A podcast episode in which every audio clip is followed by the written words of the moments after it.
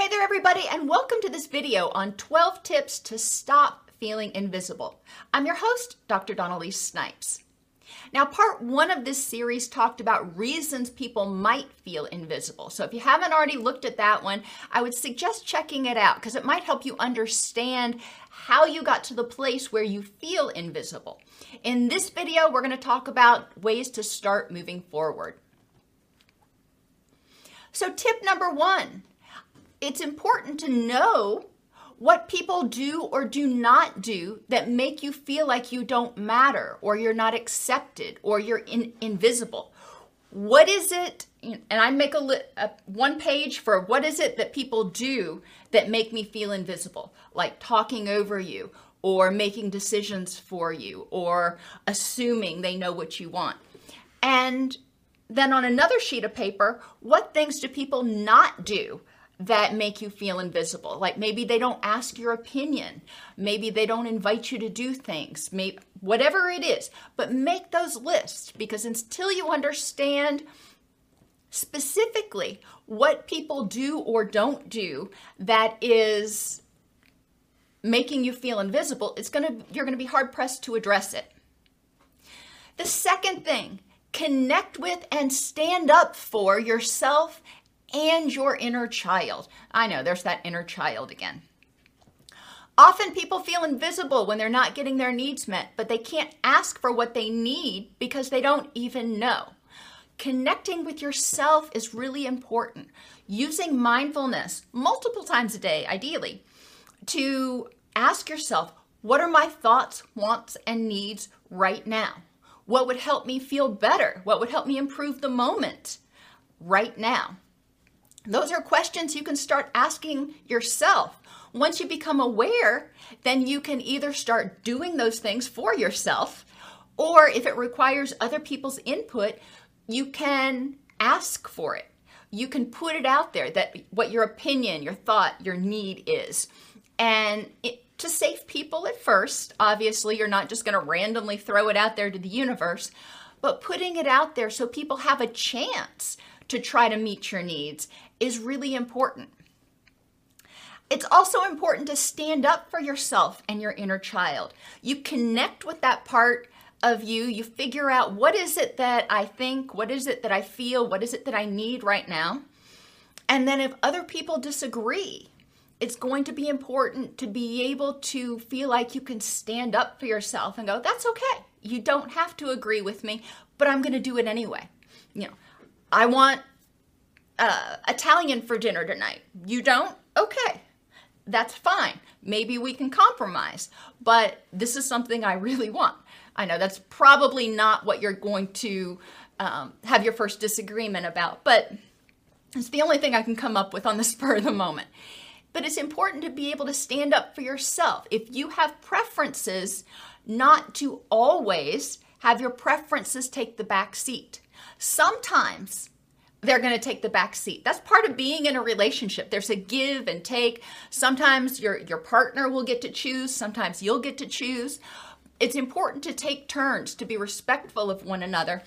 But again, stand up for yourself. So some of the time, I would venture to say at least half the time, you're getting your thoughts, wants and needs met. What parts of yourself do you hide from others? In part 1, I talked pretty extensively about the fact that in order to feel whole, in order to feel accepted, we need to feel like people see and accept all parts of us and not just this part over here or this part over here. Unfortunately, in our cancer in uh, in our cancel culture, a lot of us have parts of ourselves that we hide from others. So think about what parts of yourself do you hide from others, and does that contribute to you feeling invisible? What parts of yourself do you not want to see or accept? There may be, obviously, parts of you that not even you want to see. You're like, no, I'm not going to admit that that's there. I'm not going to see it. I'm not going to accept it. And so there's going to be parts of you that are invisible. You know, think about that that section of you just kind of becoming transparent or invisible. It is important to use your assertiveness skills to ask for what you need or want and stop expecting other people to notice or read your mind. A lot of times we expect this out of our significant others. If we're having a bad day, we come in, we flop down on the sofa and huff. If you're expecting them to say, Oh gosh, you look upset, what's wrong? In an ideal world, maybe they would. But in reality, most people have a lot of stuff going through their head, a lot of stuff going on. And if you expect somebody to pick up on hints or clues, you may be sorely disappointed. I remember my daddy used to say, I don't pick up on hints. So if you need something, you got to tell me. Okay, that was easy enough. You know, I wouldn't hint or beat around the bush with him. If I needed or wanted something, I told him. And that is using those assertiveness skills. The same thing with salespeople. Sometimes you may go into a store and you're looking for something and you can't find it, and you're looking for something and you're obviously not finding what you're looking for, but the salesperson does not come up and say, Hey, is there something I can help you find? And then you take that personally and you say, I'm invisible. They couldn't even be bothered to help me. Well, I encourage you to think about what are other alternatives for why they may not have asked you what you needed or wanted. Some salespeople just don't want to be bothered. It's not that you're invisible, it's that they hate their job and they don't want to be there. Uh, so before you take it to as a personal insult before you take it to mean that you're invisible to them and they didn't even see you. Think about what other things, what other uh, reasons might motivate that behavior for them. The same thing at work. If you are overwhelmed with everything that you've got going on and you need assistance or you need your boss to give you some direction on prioritizing or something's not going well at work, it's important not to just assume that your coworkers or your boss know what's going on or know what the problem is. It's important to communicate. And the at the heart of feeling invisible for a lot of people is the unwillingness or inability to communicate what they need. As soon as you communicate it, you've suddenly become visible. You've suddenly started making a little ripple in the time space continuum. Now, they have a chance to ignore you after that. This is true, and that's a whole different issue. But until you start moving, until you start saying something, then you may be more invisible. Pay attention to your verbal and nonverbal communication. People tend to respond a lot more to confidence. Now, you don't have to go in there, you know, 10 foot tall with your chest stuck out and all that kind of stuff, but it is important to hold your head high. If you're walking slumped over and mousy like, like you're trying to, you know, not be noticed, guess what? You're going to not be noticed. So it is important to pay attention to your nonverbals. Look people in the eye occasionally. You don't have to glare at them, or stare them down, but make eye contact. Have a, what Linehan calls a half smile. If you're walking down the hall and you've got an ear to ear smile that you're just holding like this, people are going to think, you know, what's going on? But if you have a just a pleasant expression on your face, which a half smile, it can be much less intimidating, maybe even inviting to other people to acknowledge you. You know, walking down the hall, you might find that if you make eye contact with somebody and even just nod, that they'll nod back. Oh my gosh. You might try an experiment one day, just doing that and seeing how many people respond positively. Not, everybody will.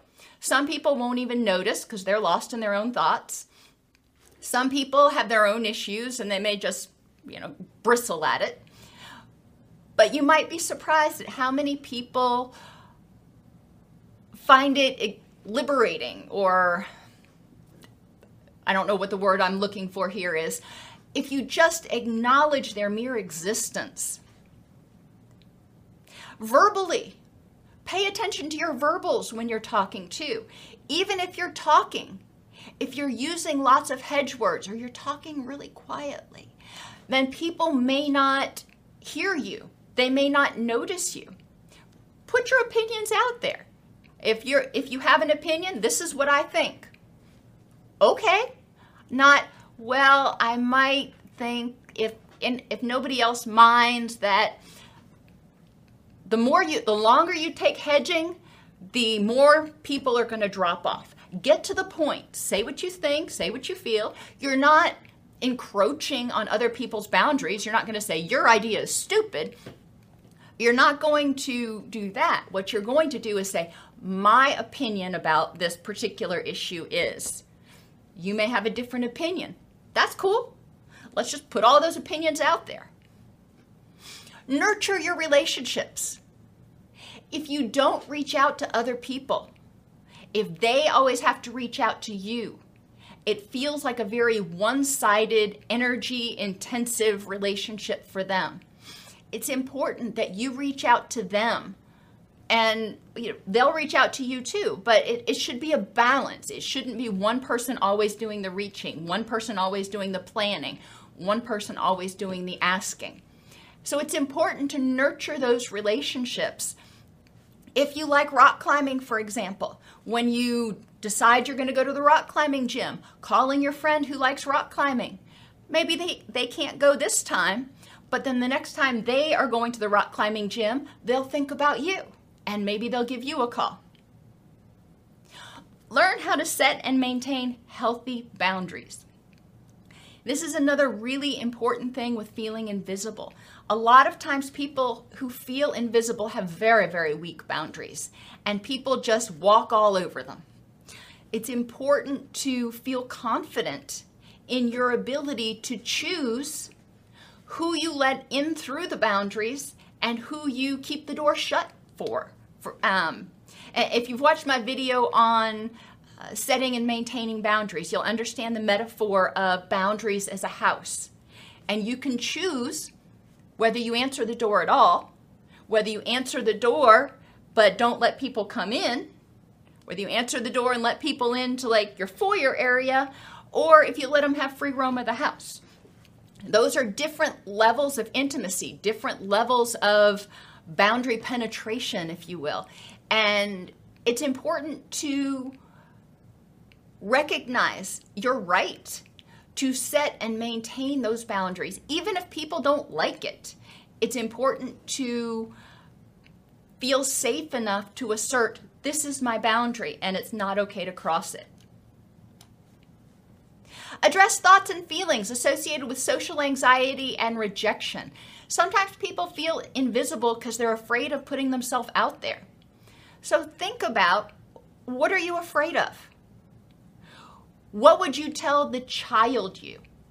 So if you're the child you was in front of you right now and they're like, I don't want to go play on the playground with those people because, or I don't want to tell you this because, what would you tell the child you to help them feel safe in asserting their thoughts, wants, and needs. When you put yourself out there, you know, if you have fears of social anxiety and rejection, and I'm not saying just go out and put yourself out there today. I'm not saying that, you know, don't just jump into the deep end. That's not going to be helpful. But think about times that you have put yourself out there and introduced yourself to somebody or asserted your opinion what actually happened? Consider the person. If it didn't go well, was that a safe person to be asserting yourself with? And yes, everybody should be safe, but that's just not the case. And there are going to be people, you know, go back to those boundaries. There are going to be people that we share our deepest thoughts and opinions with, and it's safe to do so. And there are going to be people that we don't because we don't know if it's safe to do so. But when you share your thoughts and opinions as appropriate, what actually has happened most of the time? Stop assuming you were overlooked. And we talked about this a little bit with salespeople, but a lot of times Um, people assume that they were overlooked. They send an email to somebody and they don't get a response back. Well, they must be ignoring me. Or the email got caught in the spam filter, or you forgot to hit send, or they accidentally deleted it because they got so much spam that day. There's a lot of reasons why somebody might not respond to an email. Uh, same thing if you're walking past somebody in the grocery store and they don't respond to you. Even if you think you make eye contact with them, they may be so lost in their own thoughts that they don't even notice.